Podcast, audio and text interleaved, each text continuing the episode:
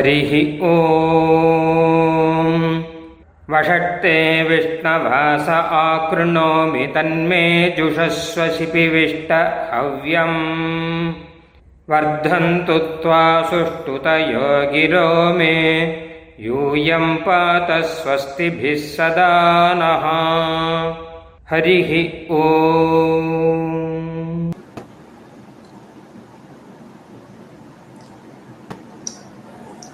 வேதத்தினுடைய பெருமையை சொல்லும் பொழுது வேதத்தை பிரபு சம்ஹிதை என்று பெரியோர்கள் பேசுகிறார். பிரபு சம்ஹிதை சுஹ்ருத் சம்ஹிதை காந்தா சம்ஹிதை என்பதாக அதற்குரிய பெயர். அதாவது ஒரு ராஜா ஒரு அரசன் ஒரு சட்டம் போடுறான்னா அப்படி ஒரு சட்டம் இயற்றப்பட்டு மக்கள் எல்லோரும் அந்த சட்டத்தின் வழி நடக்க வேண்டும் என்று அரசன் ஆணையிட்டானேயானால் அந்த ஆணையை நாம் மீற முடியாது. ஏன்? எதற்கு? எப்படி?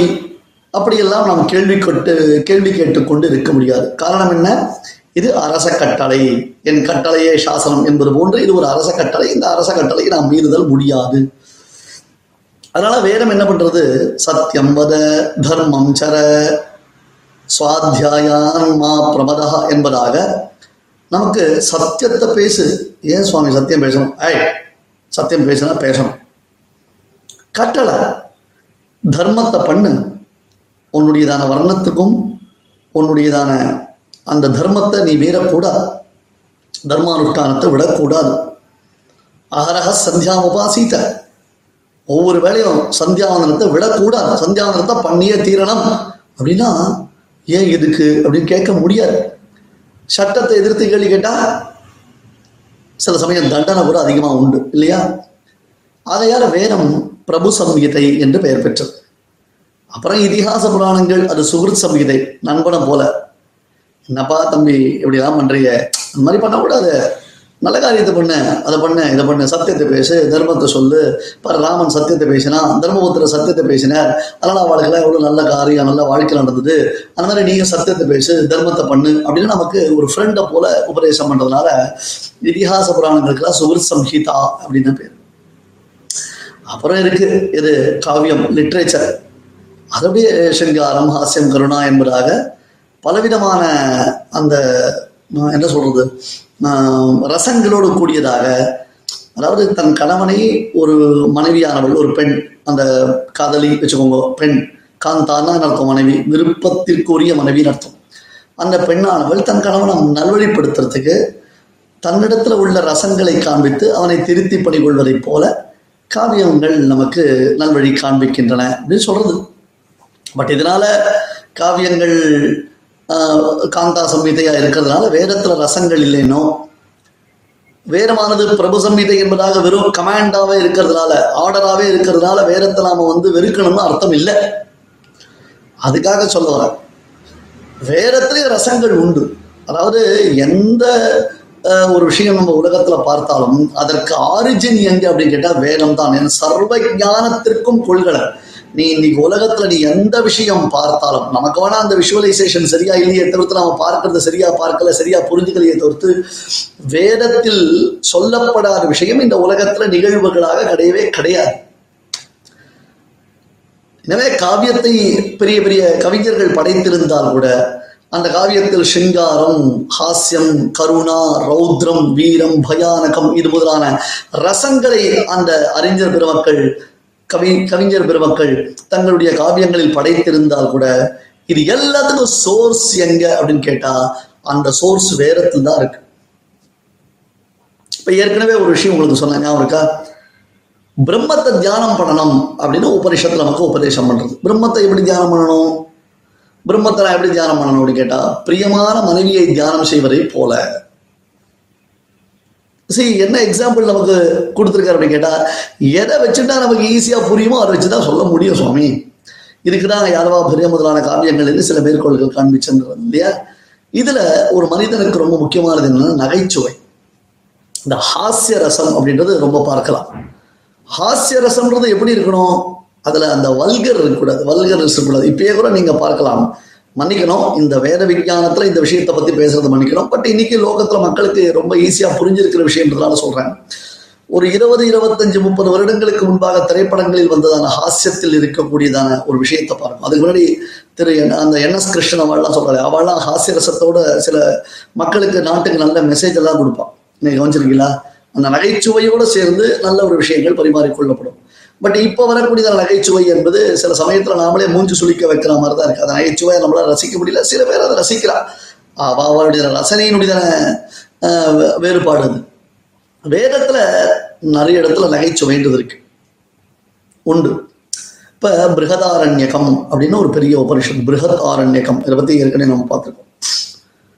அதுல யாஜ்ஞவல்கிய மகர்ஷியினுடையதான கதைகள் நமக்கு எல்லாருக்கும் தெரியும்.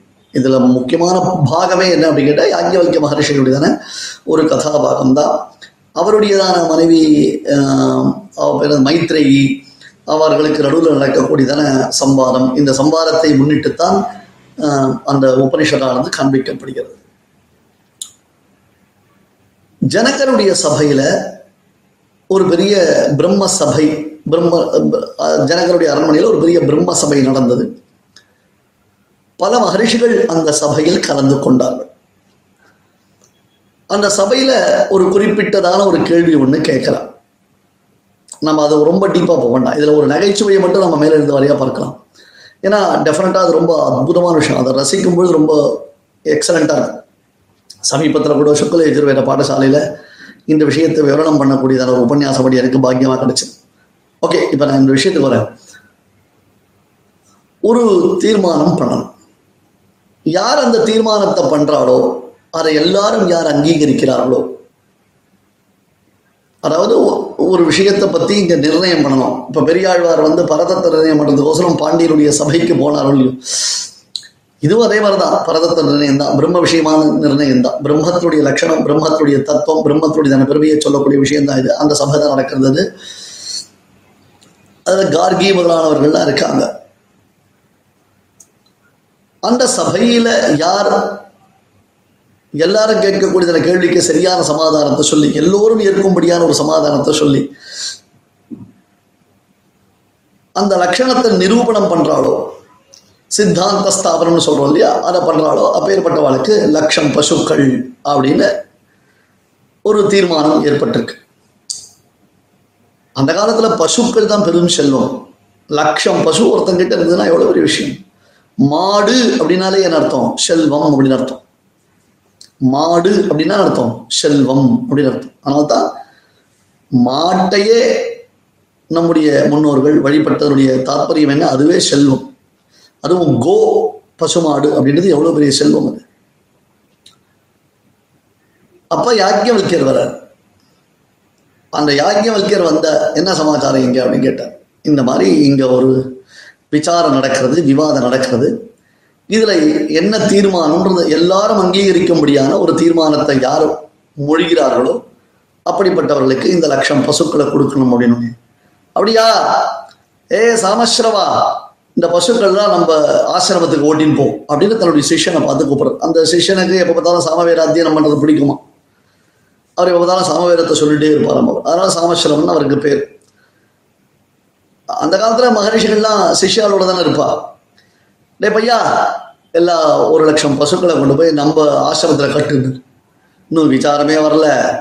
விஷயமே என்னன்னு தெரியாது. இன்னும் அவருக்கு யாரும் கேள்விகள் கேட்கல. கேள்விகள் கேட்டு அதுக்கு பதில் சொல்லணும். பதில் சொன்னதை எல்லாரும் அக்செப்ட் பண்ணிக்கணும். அதுக்கப்புறம் ராஜா மனமு வந்து இந்த பசுக்களை கொடுக்கணும். அப்புறம்தான் இவர் தன் கொட்டடிக்கு அதாவது தன்னுடைய ஆசிரமத்துக்கிட்ட ஓட்டின்னு போக முடியும் என்னடானா உள்ள நுழைஞ்சார் என்ன விஷயம்னார்? அப்படியானார்.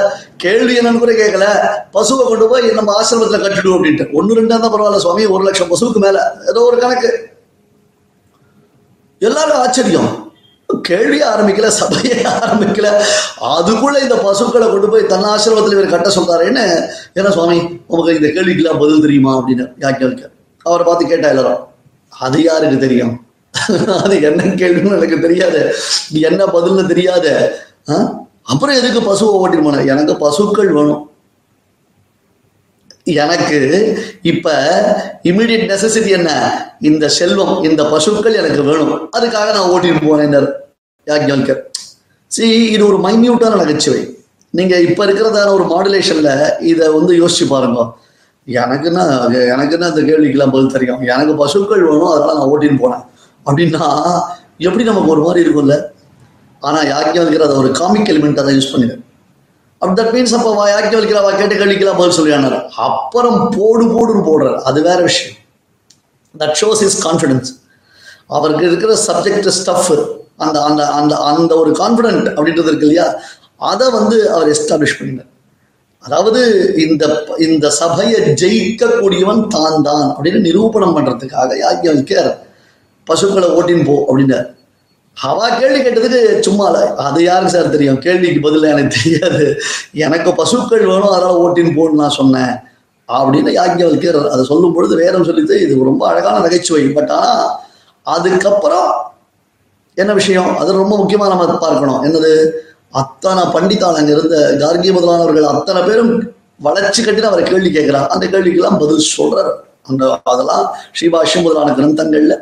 நம்ம பாஷ்யக்காரர் இந்த வாக்கியங்களை எடுத்து யாக்கியவல்யருடையதான அந்த பதில்கள் அங்கே கேட்கக்கூடியதான கேள்விகள் இதெல்லாம் எடுத்து நமக்கு நம்முடையதான பரம்பிரம்மத்துடைய சொரூபத்தை ரொம்ப அழகா பாஷ்யக்காரர் நமக்கு புரிய வைக்கிறார்.